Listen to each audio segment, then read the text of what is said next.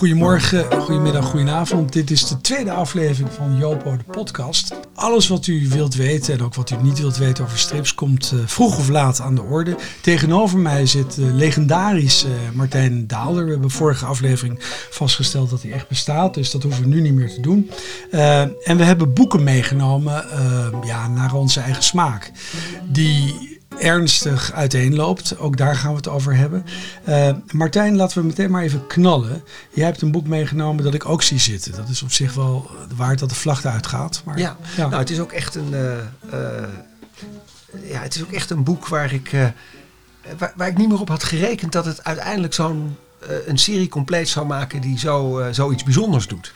We hebben het hier over het vierde deel van Robbedoes Hoop in Bange Dagen. Dat is een, uh, een verhaal van Emiel Bravo. Vier delen, alles bij elkaar. Uh, ik heb het niet uitgerekend, maar ik denk dat we zo op 350 pagina's komen. Want we hebben dus echt over een voortzetting van een legendarische serie van Franquin.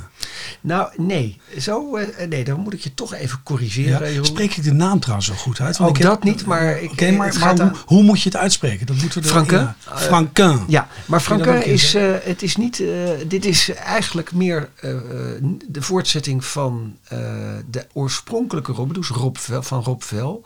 Dus van nog van voor de oorlog. dan dan, dan mm -hmm. ontstaat het figuur. Dan is kwabbernoot Er is nog geen sprake van marsipulamis en van rommelgems en, uh, en al dat soort zaken. Mm -hmm. Maar wel van kwabbernoot. Wel van, nou kwabbernoot, dat weet ik eigenlijk niet. Maar het gaat vooral op de, de, de, uh, de, de bellboy. Uh, die, die is er al wel. Ja, dus dat piccolo jasje. Dat, ja, de piccolo ja. is er. Ehm, maar wat dit wat dit boek doet is, uh, uh, het is eigenlijk iets heel virtuoos wat Emiel Bravo doet. Hij leent in alles. Uh, hij is zelf een, een, tekenaar die uit die, uit die Frans-Belgische stripschool komt. Die een aantal stripseries heeft gehad die niemand in Nederland kent en ook helemaal niet hoeft te kennen. Volgde jij hem nou letterlijk? Nee, totaal niet. Zat jij te denken, waar blijft de nieuwe Emiel Bravo? Volstrekt niet. Okay. Het was ook, ik wist wel dat hij een heel goed deel had gemaakt in de Robbedoes Door-serie. Die, die, die serie waarin bekende auteurs ook een Robbedoes verhaal maken. Mm -hmm. dat, was een, dat was een goed verhaal. Um, wat, uh, uh, uh, wat dit is, is, is, is echt op een ander niveau. Wat hij heeft gedaan is, hij heeft eigenlijk een, een wordingsgeschiedenis geschreven. Een bekende een origin story geschreven. Maar hij heeft dat gekoppeld aan iets wat wij als Nederlanders natuurlijk helemaal niet weten. Dat is eigenlijk hoe de Tweede Wereldoorlog uh, uh, beleefd uh, en geleefd is. In een heel verarmd deel, de Marollen, van, van, van, ja, van, van, van, van, van, België. Van, ja, van Brussel is dat toch? Het, ja, ik denk dat het Brussel is. Het ja. kan ook zijn dat het, dat het Charleroi is. Dat weet ik eigenlijk niet eens. Het maakt ook niet uit. Het gaat om een hele arm deel van de, ja, van de samenleving. Een soort Vlaams, maar tegelijkertijd ook weer niet. Dat is Arno Hintjesland, hè? ja ik denk dat dit wel. Ik, de, ik, denk zelfs dat het Waals is, maar wat dat oorspronkelijk is. Maar wat het dus doet, het, het, het schetst in, in vier delen de volwassenwording van, uh, van, een, van een jongetje. Dat omringd wordt door, door, uh, door mensen die het veel voor hem geheim houden. Er gebeurt van alles wat hij niet helemaal begrijpt. Waar hij met al zijn uh, katholieke moraal probeert chocola van te maken. Ja. Terwijl de katholieke priesters om hem heen er een potje van maken. En de zaken voor een deel besodemieteren. Hij komt ook niet in het verzet. Hij heeft daar wel contact mee. Maar wat we eigenlijk volgen is de vier, vijf jaar van de volwassenwording van een jongetje. Robbedoes. Mm -hmm. en ja, dat, dus het is, een, het is een verhaal over volwassen worden. Het is, een, het is ook een verhaal dat hem uh, een, een seksuele identiteit geeft zonder dat ergens grof of expliciet wordt. Hij wordt verliefd, er zijn uh, mensen verliefd op hem. Dat draait om elkaar heen. Wat je ook vaak hoort over verhalen in de oorlog. Mensen groeiden wel heel snel op. Nou, dat laat dit ook zien. Hoe zit het eigenlijk met Robert Does? Op wie werd hij verliefd? Nou, op een, uh, op een meisje dat ondergedoken zat. Ja, ja. En uh, er, er, vallen bommen op Brussel of op, op, die, op die stad waar het zich afspeelt. De, daar worden kinderen verweest. wat je wat hier gebeurt, en dat is tegelijkertijd ook het zware aan dit boek. Maar dat maakt het zo bijzonder. Want het is in die vrolijke uh, Emile Bravo variant van de Marcinel-stijl. Van de oude Dupuis-Robbedoux-stijl. Uh, is dat het ook eigenlijk een verhaal met alleen maar somberheid is. Het is een, het is een hele verrommelde tijd. Het is, mm -hmm. En ik moest heel erg denken aan de autobiografie van Martin Toonder. Nou ja, ver, groter, mm -hmm. groter verschil is er misschien wel niet. Hè. Die, die niet eens hield van tekenen volgens mij. Maar uh, um, Die heeft een, een, een prachtige autobiografie geschreven. En dan met name het deel waarin hij zijn oorlogsverhaal opschrijft een heel onheroïsch verhaal van. Uh, maar dan heb je het over, want ik heb dat toevallig ook gelezen, dan heb je het over het groezelige. Bij ja, juist. Dat juist. moreel diffuus. En ja dat was ook wel, dat grenst aan collaboratie. Nou, daar, zou, daar, kun je, daar kun je een boom over opzetten. Wat ik vooral heel bijzonder vond, is dat hij het zelf kenschetst als die volkomen verrommelde tijd, waarin er voor niets meer wat echt belangrijk was aandacht wilde hebben. Dat zie je in deze vier boeken ook. En dat mhm. in een prachtig getekende, levendige stijl. Mhm. En dan Ehm, ja, dan hebben we het uh, tegelijkertijd over een jongetje dat overeind probeert te komen. Uh, blijven, zijn, zijn moraal overeind wil houden. Uh, daarin uiteindelijk niet teleurgesteld wordt. We geven iets weg door zijn grote vriend Kwabbernoot. Waarvan je de hele tijd denkt, ditch hem, gooi hem eruit. Je moet toch wel wat vertellen over Kwabbernoot. Hij draagt op een gegeven moment toch een uniform, hè? Ja, en, en ook het foute uniform. Ja. En, en hij zwart. Ja, en, en toch, het klopt. Het komt aan het einde. Uh, het is moreel, het is, het is echt heel erg knap. En tegelijkertijd blijft het dat karakter van een kinderstrip houden. Um, wat het zo bijzonder maakt, het gaat over de Belgische beleving van, de, uh, van, de, van, de, van 4045 of 4044 in hun geval eigenlijk. Hè, want in ja. 44 is klaar. Um, en dat maakt het voor die Nederlanders heel informatief, zou ik ook zeggen. Ik moet er wel bij zeggen, ik vrees dat ook heel veel mensen zich er wat vervreemd van zullen voelen. Want waar is Anne Frank? Waar zijn alle klassieke uh, uh, klassieke verwijzingen naar ons oorlogsverleden, goed of fout of grijs. Wat ik nog als laatste wil zeggen, en dat vind ik een ongelooflijk knappe wat uh, Bravo daar doet. Hij plaatst een echt bestaand persoon in het verhaal, een, een kunstenaar die we bijna vergeten zijn waarmee het Zoals uh, Felix Noesbaum, even uit mijn hoofd. Uh, maar er is een uh, stevige biografie verschenen door Mark Schavers, dus je mag het toch wel kennen. Ja, ja maar hij is heel lang onbekend gebleven. hij was jarenlang was hij verdwenen. Wij volgen, hij is een bijfiguur in het verhaal, maar tegelijkertijd is hij een, een, een anker. Mm -hmm. en dat vind ik op een hele subtiele manier gedaan. Um, ja, eigenlijk, uh, Jeroen, je interviewt me er bijna over. Heb je er zelf eigenlijk uh, een, een, mening over, over dit boek? Of, nou ja, maar dat is veel primitiever natuurlijk dan wat je allemaal zegt. ik ben het erg met je eens. Ik had eigenlijk verwacht dat je iets zou zeggen of dit nou het, het definitieve, we weten allemaal dat de term definitief, niets is definitief, maar goed, het definitieve verdriet van België is. Ik ga nu toch weer een vraag aan je stellen. Nou, eerlijk gezegd denk ik dat die vraag kan ik terugkaatsen. Dat weet ik gewoon niet. Daarvoor uh, moet ik heel eerlijk zeggen, denk ik dat de Belgische uh, oorlogservaring ook, uh, net als die van ons, heel verrommeld is en heel erg mhm. door, ook, ook wordt gekleurd door dat dat om verschillende bevolkingsgroepen gaat die dat heel verschillend beleefd hebben en daar ook politiek heel mhm. anders in hebben opgetreden. Um, dat weet ik niet. Wat ik, er, wat ik er zo echt goed aan vond, was dat armoede er zo'n rol in speelde meer dan die politieke tegenstelling. En uh, ja, ik, is het het verdriet van België? Nee, want het gaat niet over uh, wat ik met die term uh, associeer. De, ja, de, de cultuurloosheid, de stuurloosheid van het, het, het, het plat Vlaamse. Het is wel een stedelijk verhaal. Het is echt een stedelijk verhaal. Ja. Nou ja, dan wat ik ervan vind. Ik vond het een aanwinst. En uh, goed dat je het ingebracht hebt, anders had ik het niet gelezen. Ik weet ook niet waarom. Dat gaat er soms aan je voorbij. Uh, is voor mij ook. Uh, ik had het eerder moeten lezen in mijn leven. Ik had Gust gelezen. Maar ik was een peplezer, kuifje. En dan komt Robbedoes minder snel bij je binnen. Dus ik heb dat op latere leeftijd gelezen. Maar wat ik hier mooi aan vond, is eigenlijk dat dit iets invult dat je had kunnen vermoeden. En dat eigenlijk ook altijd schemert om Kuifje of om Hergé, om die eerste boeken. We weten allemaal wat van, wat van de geschiedenis. We weten van, uh, nou ja, de scheve schaats die heel wat Belgen gereden hebben in die oorlogstijd of voor die oorlogstijd. Of vanuit het uh, Flamingantendom. En ja, dit uh, is het verhaal dat eigenlijk verteld had moeten worden. Ja. Um, en het is wel wonderlijk, want uh, ja, als we meteen maar een beetje het, uh, het, steviger maken. Er is ook niet zo lang geleden is er een boek, uh, ook een boek in delen verschenen, Stomp. Hè? Dus eigenlijk van de zoon van een van de grote mannen van Baart en Kale. En dat vond ik eigenlijk beter dan Stomp, dan uh, Bart en Kale, sorry. En dat, ja, ik heb minder recht van spreken dan jij, want jij bent natuurlijk een Robbedoesman. En ik ken maar een aantal albums die ik heel mooi vind. Nou, laten we dat dan even. Uh, we, we, hebben met elkaar afgesproken dat we één boek uit de oude doos erbij pakken. Ja. Um, je wilt meteen mijn oude doos hier gaan openen? Nee, nee, ik ga. Uh, Nee, nee, dat gaan we zeker niet doen. Dat doen we. Doen we aan het, eind? Het, doen we aan het eind, ja. Maar dan ga ik ook nog even terugkomen op Robbedoes. Ja.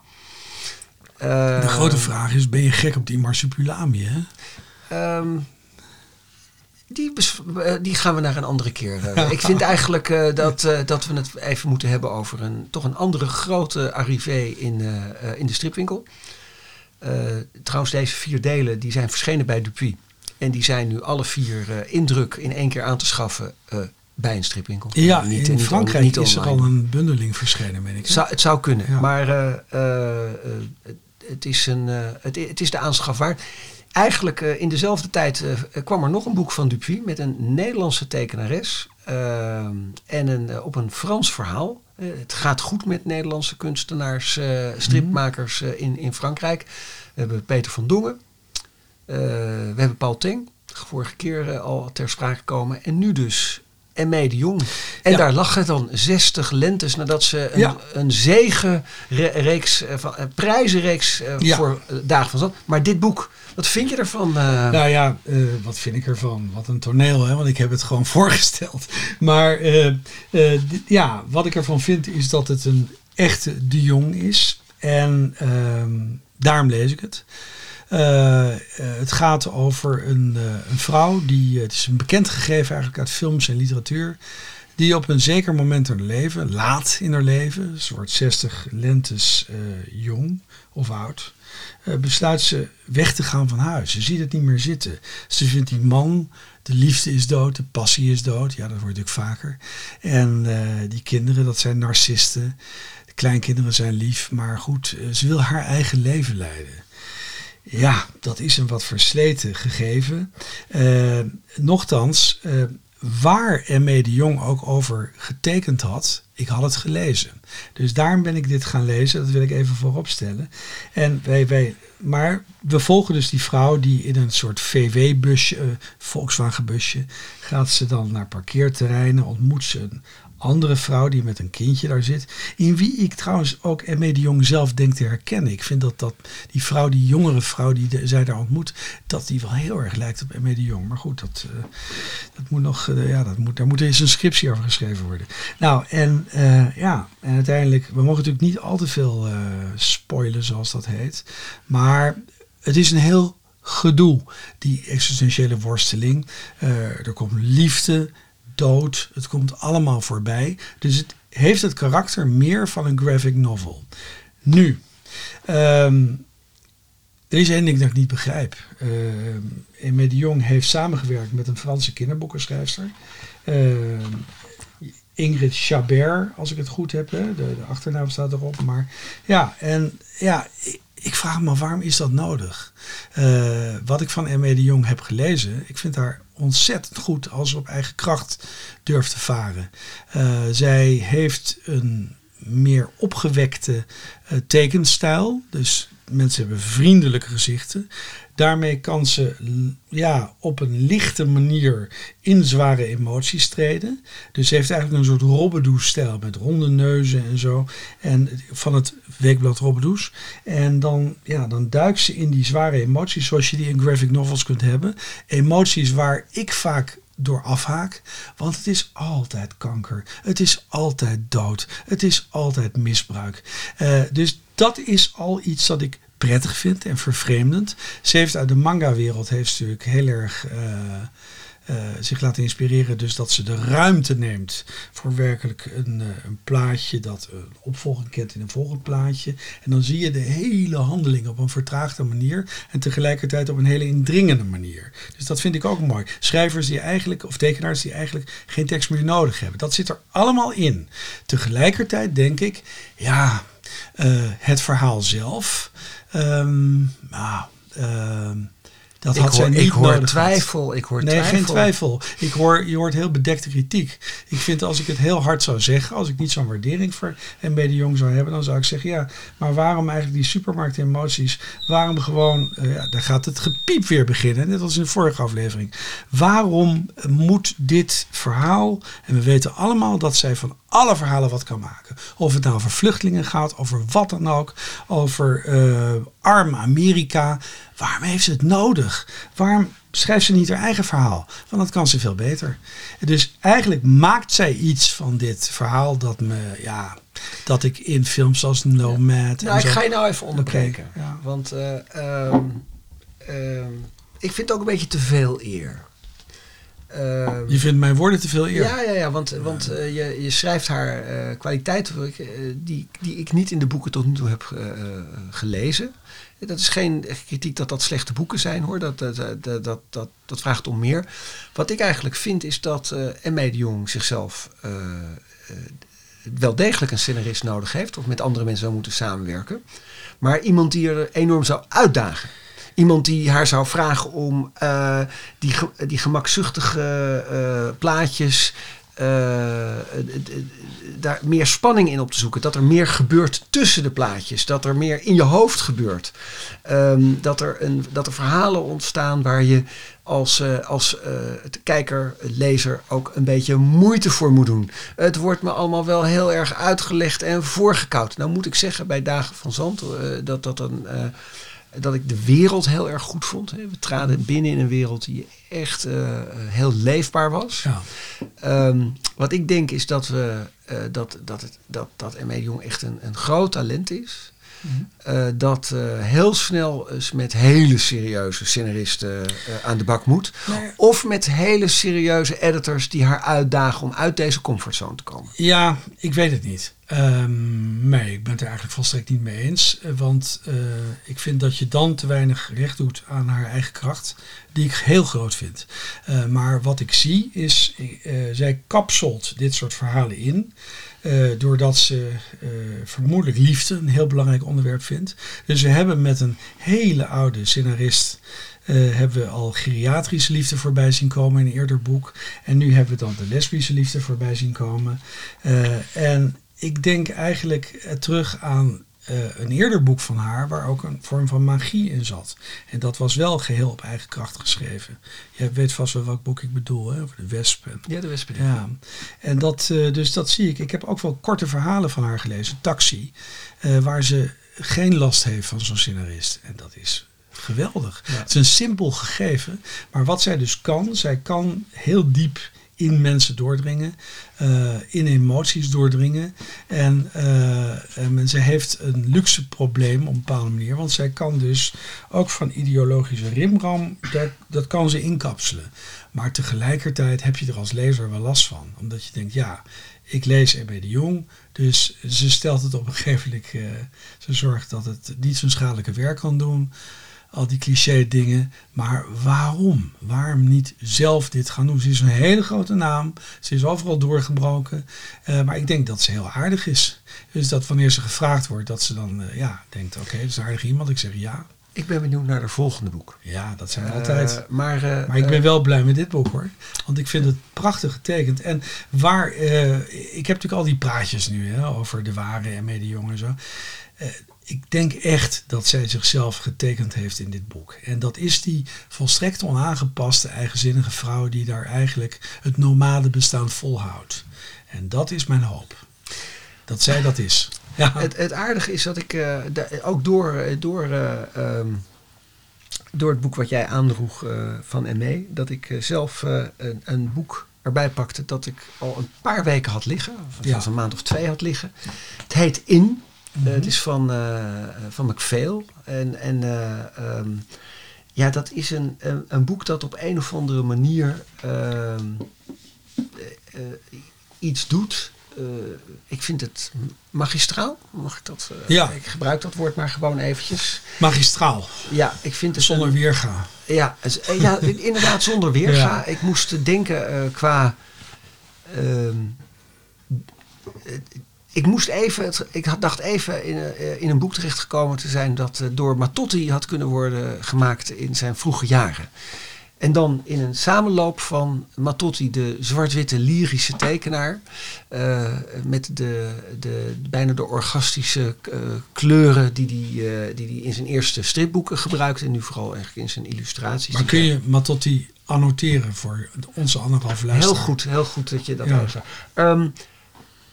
Dat doe ik, maar ik begin eventjes. Ik ga eerst even terug naar, eh, naar in. Want anders ben ik hier alleen maar eh, meningen over dat boek aan het vertellen. zonder dat ik iemand moet vertel dus wat het is. het over gaat ja, precies. Ja. Nou, In is een, is een roman dat eerst eigenlijk helemaal tergend vervelend begint met zo'n met een, met een jonge twintiger die door de stad loopt en eigenlijk geen contact maakt met de wereld. Zoals er heel veel zijn in die graphic novels waar we allemaal een beetje somber van worden. Mhm. Van dat soul searching en eh, ja, en ik wil contact maken en zin hebben in het leven. Dan komt er ook nog een meisje tegen. En dan wordt ineens alles toch wel subtiel anders. Want ten eerste probeert hij oprecht contact te maken. En vindt eh, Will McPhail vind- vindt hij een, een, een vorm. Het is ook een hele ervaren tekenaar. Hij is een New Yorker illustrator, illustrator een, is een Brit. Die vindt een vorm om het, het verhaal ineens open te breken. Het voelt ook echt als een, als een keurslijf dat wordt opengerukt. En dan, dan ontsnappen ze uit die, uit die bijna eh, vignetachtige, eenvoudige zwart-wit tekeningen. Dan explodeert het echt in een, eh, in een geschilderde wereld. Waarin hij eigenlijk voor het eerst niet zijn eigen emoties beleeft. Maar de emoties die hij beleeft als hij met een ander echt contact maakt. Mhm. En dat zijn landschappen waar hij eigenlijk in gaat. En die zijn verhalend, niet verhalend. En dat was waarom ik aan Matotti moest denken. Mhm. Die in de jaren negentig volgens mij doorbrak met eh, boeken als eh Feu, Vuren. Eh, en eigenlijk, dat was een Italiaanse, is een Italiaanse tekenaar die in, in vetkrijt Ja. enorm, ja, ook bijna ook school maakte, maar een enorme doorbraak beleefde. En werd gevierd als een van de grote lyrische vertellers van het stripverhaal op dat moment. Hij heeft ook maar een, een paar eh, stripalbums gemaakt. Hij, hij maakt nu vooral hele goed betaalde illustratieopdrachten voor de Vogue en voor de New Yorker en voor iedereen die maar om illustratie. Ziet er hartstikke mooi uit. De intensiteit is een beetje verdwenen, vind ik persoonlijk. Het is allemaal heel erg lief en over de Mhm. liefde en sensueel. Maar die kracht uit, dat uit die oorspronkelijke boeken, dat staat nog steeds. Dat zijn echt monumentjes. Die Matotti, die ervaring, hoewel Matotti nog veel, die is echt ook virtuoze tekenaar, dat, dat is Wil veel minder. Maar wat Wil veel doet, is dat hij, die, hij laat je eigenlijk tussen de tekeningen in meegaan met de ontdekkingstocht van deze jonge man. Die daadwerkelijk verder komt. Die ook echt getransformeerd wordt wat hij meemaakt. De dingen die uit het leven gegrepen zijn. Waarvan je niet kan zeggen, loopt het nou goed of loopt het nou slecht af. Maar hij maakt hij, hij, eh, in die zin ook een, een, een volwassen worden. Een Rites of Passage boek. Ja. Alleen dan een emotioneel Rites of Passage boek. En ik vond het ja, heel bijzonder. Ik zou het echt iedereen aanraden. Het is, een, het is alleen in het Engels. Maar ik zou dit nou typisch een boek vinden wat eh concerto boeks eh, of eh, Scratch Ja. zo zou kunnen uitgeven. Ehm, het is nu alleen in het Engels verkrijgbaar. De details zoals altijd in de Mhm. show notes. Ehm, eh, en ongetwijfeld in de betere Nou. stripwinkel. Maar ja, dat vond ik ervan. Dit is een boek dat ik gelezen heb doordat jij het aanbracht. Aanbracht, is dat eigenlijk wel goed Nederlands? Nee, maar Aanbrengen. Best. Ja, Dat klinkt ja. een beetje Ja, fout, hè? het, wel zo- het Maar beetje nog eh, Tweede Jij Wereldoorlog. hebt dat meegenomen. het Ja, politiebureau. Ja. Hey, maar ehm, dus dat boek heb ik gelezen en dat, eh, dat opende fantastisch. En op zo'n manier dat ik een ander boek verwacht had. Eh, het begint met een scène dat hij een klein jongetje is. En dan is hij in zo'n soort, eh, ja wat is dat? Zo'n soort Een water- waterparadijs, Water, zo'n- zo'n- waterparadijs. En dan kom je in het binnenste en daar zag je kinderen met even rare ronde ogen als hij. Dus dat had een horror element op een bepaalde manier. Alsof je, vervreemdend. alsof je bij Stephen King bent of bij die foute zoon van hem, Joe Hill. En, eh, en, eh, en dat ging daarna weg. Want daarna stonden die ogen, die ogen, die beetje die konijnachtige bange ogen, die altijd maar rond werden. Die stonden dan altijd maar, ja, eh, als hij de juiste dingen niet wist te zeggen. Dus je ziet voornamelijk wat hij denkt en hij communiceert ontoereikend. En dat doet hij met iedereen. Dat doet hij met een buurvrouw, dat doet hij met zijn moeder, die heel veel aan het schilderen is. Dat doet hij met dat meisje dat hij ontmoet. Eh, nochtans komt het wel tot een moderne vorm van dating. En wordt er, is er zelfs een bedscène en zo in. Dus dat, dat is, smaakvol, dat is hè? een nieuwe wereld, Martijn. Dat moeten we wel in de gaten houden hoor. Dat gebeurt allemaal. Ja, smaakvol natuurlijk. Ook wel erg ingewikkeld. Maar in ieder geval, dat gebeurt allemaal. Eh, dan komen er zware emoties. Want dat hoort in een graphic novel. Daar moet geleden worden aan het, aan het leven. Ik vond wat jij net zei over die eh, kleuruitbarsting prachtig. Want dat maakte het boek voor mij echt bijzonder. Tegelijkertijd, die kleuruitbarsting, we hadden daar een soort prelude op kunnen zien. Je ziet ook dat hij af en toe dreigt te verdrinken in water. Of dat het meisje met wie hij omgaat dreigt te verdrinken in water. Emotie is eng op een bepaalde manier. Ehm, ja, dus ik vond het een bijzonder, bijzonder boek, om het maar zo te zeggen. En tegelijkertijd is het een boek, zoals je ook fantastische films kunt hebben gezien, die er echt in hakten ja, dat ik niet graag nog een keer wil lezen op een bepaalde manier. Want ik vond het wel erg zwaar. En ik vraag me af of dat altijd wel zo nodig is. Maar ik denk dat dit een wereld van verschil tussen ons blootlegt. Ik ben toch wel iemand die heel erg gevormd is en terugverlangt naar de klassieke avonturenstrip. En jij gaat mee met, en dat waardeer ik ook zeer, met eh, graphic novel eh, kunstenaars. En die schromen niet om het over heel veel ellende te hebben. Nou, ik denk ook dat het eh, eh, nog iets anders is. Ik denk dat jij eh, de. ehm, dat jij de, eh, de verwachtingen van strips, die heb jij wat lager zitten. Jij, als, het, als het veel hoger komt, Ja. dan zie jij het toch als een soort poging om tot literatuur te komen. Terwijl ik denk, ja, die literatuur, die literatuur, kom, kom, kom, kom, kom. dat Nou. kost allemaal maar veel tijd en al die lettertjes. Dat kan je toch veel beter en efficiënter Nou, maar- doen. maar je, je kunt natuurlijk strips hebben waar het echt literatuur wordt. Charles Burns of zo. Dat, dat, eh, maar eh, eh, het hele punt is dat je moet. ehm, nou, laten we het maar gewoon uitspreken. Ik, ik, voor mij is de tekening het allerbelangrijkste. En ik neem beroerde verhalen voor lief. En inderdaad ligt mijn lat dan lager. Want dan denk ik, ja, ik vind het helemaal niet erg dat in de eerste Blueberries ongelooflijk geplagieerd is. En dat van films alles is afgekeken. Want ik word vervoerd door die tekeningen. De slechte tekening kan mij niet vervoeren. Dus dat is iets waardoor ik binnenkom. Eh, en eh, ja, dat heb je juist gezien. Alleen, ja, ehm, de graphic novel leidt vaak aan, ja, welk woord zullen we eens munten? Eh, li- literatuuris of zo. Iets, de neiging om echt mee te willen tellen, om literatuur te worden. En wanneer iemand echt een heel eigen universum heeft, dus ik noem net die Burns of Zet, eh, ja, dan, dan, eh, dan staat het op zich, of Tardy, op een bepaalde manier. En Ja. dit boek voor eh Nee, ik zie, net, net ik, zie dat het, ik zie dat het eigen is, maar ik vind het veel voor wat het is, om eerlijk te zijn. Ik vind dat er wel. Het is knap hoor. En het, bij ME waardeerde ik het, omdat ze dat op een lichtvoetige manier doet. Het is plaatje na plaatje. eh, kijk je eigenlijk naar dezelfde mensen. En dan kun je daar de emotie uit afleiden. Maar hij herneemt het. En weer zie ik die schrikogen. En tegelijkertijd zie ik de kwaliteit en kracht. Maar ik denk ook, ja, eh, weer zo'n moeizaam gesprek in een bar. Weer eh, aan jezelf denken hoe je gezien wordt door de, door de buitenwereld. Weer denken, ben ik wel een goede eenzame man in een bar? Zou de barkeeper mij wel zo zien? Dit zijn mensen zonder problemen. Martijn. Eh, nou, dat, dat een beetje te veel Woody Allen. Nee, Woody Allen, dat is natuurlijk ongelooflijk ontregelend en leuk. En vaak ook oneerbiedig. Het oneerbiedige zit hier niet in. Dit is denk ik toch een beetje zwelgen in... Kijk mij het is moeilijk hebben. Terwijl degene die het echt moeilijk wordt, dat is bijna een kunstgreep. Dat is, dan mogen we dat vertellen, dat is die moeder die natuurlijk kanker krijgt. Ja, natuurlijk hakt dat erin, maar ja, ook dat hebben we vaak zien gebeuren. Het is niet voor niets volksvijand nummer één, helaas. Maar ja, ik heb het wel heel veel in graphic novels voorbij zien komen. Altijd de zwaarste ellende.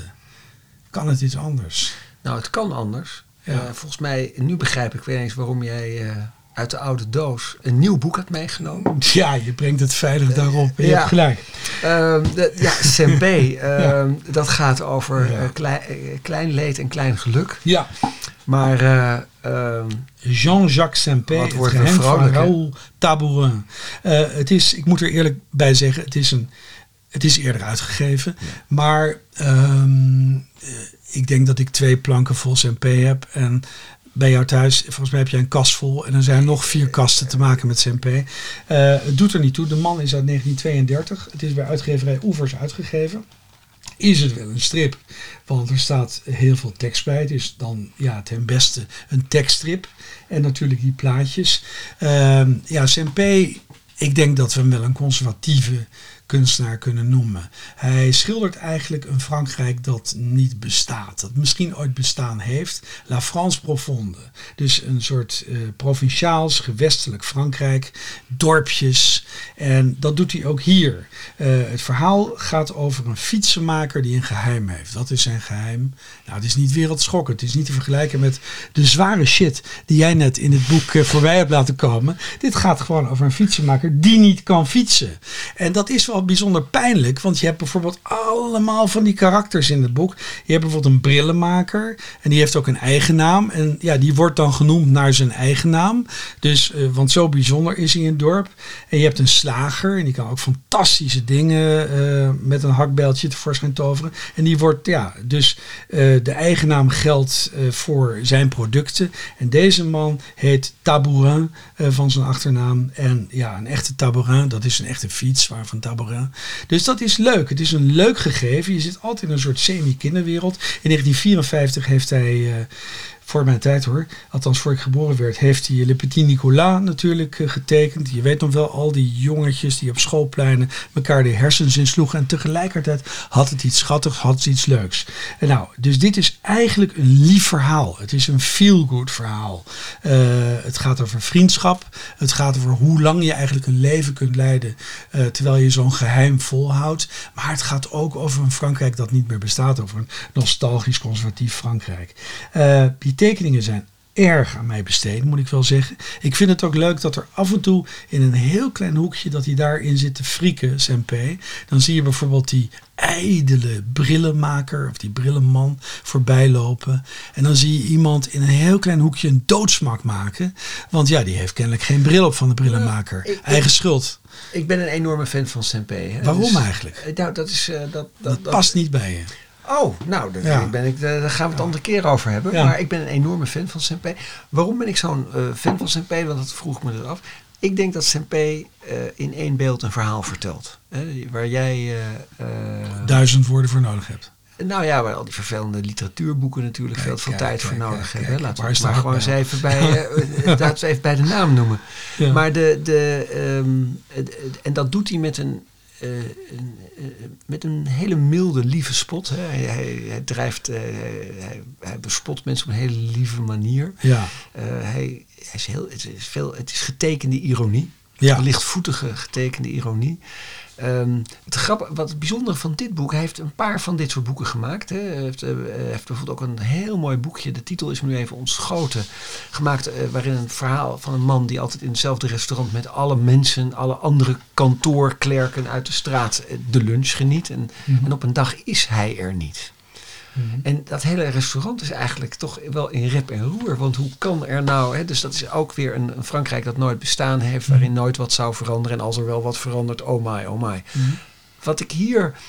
Uh, en ik associeer Saint-Pé juist niet zozeer met het platteland, met La France Profonde, maar veel meer met uh, een Parijs dat nooit bestaan heeft. We weten dat Parijs een hele harde stad geweest, met veel armoede, waarin heel veel geweld is geweest. Juist in de tijd dat Saint-Pé daar tekeningen van maakte, alsof het een groot paradijs was. Bijzonder van Saint-Pé is ook dat als je mij 20 tekeningen laat zien uit de jaren 60, 30 uit de jaren 90 en nog een paar van de afgelopen 15 jaar ik zie de verschillen. Ik kan ze bijna niet op volgorde leggen. Mm. Dat is bijna bij geen enkele andere tekenaar het, het geval. Hij is een. Uh, uh, er is een CMP-wereld blijkbaar, daar woont hij. Mm. Dat weten we niet, maar dat is een parallel universum. Dat, daar bericht hij uit. Daar is het, het leven ook beter. Mm. Daar gebeuren wel kleine ongelukjes. En daar is, en, en, maar daar loopt echt alles ook wel goed af. Dat weet je ook eigenlijk al van tevoren. Ja. En ja, die wereld. Uh, je ziet de tekening en je leeft erin. Ja, dat, dat, dat zet Sempe in één ja. keer neer. En hoe kan ik dan niet een liefhebber van Sempe zijn? Ja, je hebt nu misschien gemerkt dat ik onze uh, microfoons even uitgezet heb. Want ik wil nu toch wel weten, hij is voor jou een soort Anton Pieck eigenlijk, hè? Nee, Nee, ik, eh, eh, ik, bovendien, ik ben een enorme fan van Anton Pieck. Dat, eh, dat, is, dat, nog. Dat is, uh, oh, het, het, is, het, is, het, is dat, het is dat als Anton Pieck later was geboren, dan had hij tenminste de Lord of the Rings tenminste het in een, in een mooi themapark kunnen, ja. kunnen. Nee, ben ik. Ja, ik, vind, ik, ik ben eigenlijk wel een fan van Anton Pieck. Ik vind dat heel bijzonder. Wat is er mis met Anton Pieck trouwens? Maar zoals je spreekt over zijn P. Maar goed, oké. Ehm, oude doos. Ehm, ja, we hebben natuurlijk nog een andere traditie behalve die oude doos. Hè? Dat is dat jij dan toch, ja... Omdat, nee, ik wil, nee, nee, nee, nee, nee. Omdat het je geweten is. Nee, ik wil, die, ah. ik wil die in die oude doos blijven. Want ehm, er is namelijk, uh, we hebben het over Robbedoes gehad. Ja. En ik had beloofd dat ik aan het eind terug zou komen. Ja, want jij wilde ook eh, nog echt het ware woord over die marsupilami. Nee, die marsupilami, eh, dat is, dat is help. Er is één boek van... Ehm, uh, van Robert, dat had getekend kunnen worden door Sempe. En dat is het nest van de marsupilami. Het enige is dat... Daar gebeurt niks in. Nee, en net als in een tekening van Sempe. En, uh, de, uh, maar de, de, uh, en toch ja. is het bijna het paradijs. Um, dit is dan ook nog een heel bijzonder paradijs. Want Franka ja. weet allemaal dat hij geteisterd werd door depressies. Ja. Um, weet dat hij een workaholic was die eigenlijk eh, permanent overwerkt was en door zijn uitgevers eh, over de kling is gejaagd. Ehm, maar zijn vrouw vertelde ooit, uh, dat kan ik dan wel zeggen, zijn, zijn, vrouw vertelde ons ooit, want we waren bij, bij hem op bezoek toen, toen hij dat vertelde. Maar ze heeft het ook tegen meer mensen verteld, is dat de dag dat hij de marsupilami bedacht, is de gelukkigste dag van zijn leven geweest. Ja. dan, dan, toen danste hij door het huis het bijzondere van het nest van de marsupilami's is dat is een van de dat is echt Franquin uh, uh, is dan auteur van Robbedoes, hè, de, de mm. oude, oude Hij is niet de bedenker van Robbedoes. Hij is wel de bedenker van de marsupilami, maar hij is mhm. niet de bedenker van Robbedoes. Dat had hij overgenomen van uh, Rob Vel en daarna Gigé. Mm En hij heeft dat overgenomen en hij heeft aan de hand ook van andere scenaristen, waaronder Greg, die jij dan heel goed vindt, omdat hij ook Bernard Prins heeft gemaakt. Ik trouwens ook, ik vind Bernard Prins. Blunder vind ik niet kachelen. Nee, maar hij heeft wel, laten we even, hij heeft ook Bernard ja. Prins gemaakt en hij heeft ook heel veel scenario's geschreven voor Franquin. En dat zijn de grote Robbedoes verhalen. En wat doen die verhalen? Die nemen je mee naar een wereld waarin wel van alles misgaat, uh, maar waarin ook uh, de zaak nog enigszins op orde is. Mhm. En waarin uh, spannende avonturen beleefd wordt, maar waarin de funderingen nog staan.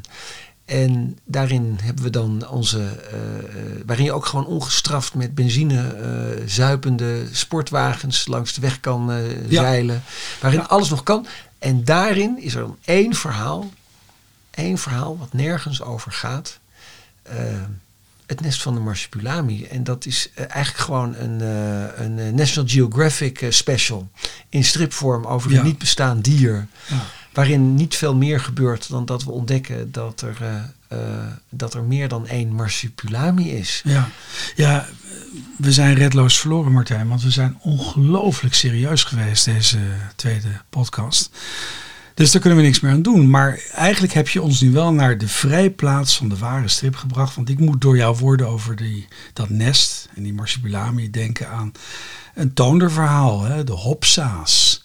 Dat door een soort spleet in een rots komt heer Bommel dan bij de hopsa's. En die drinken ook nog wat. Het is net geen giechelkruid, maar een soort goedje.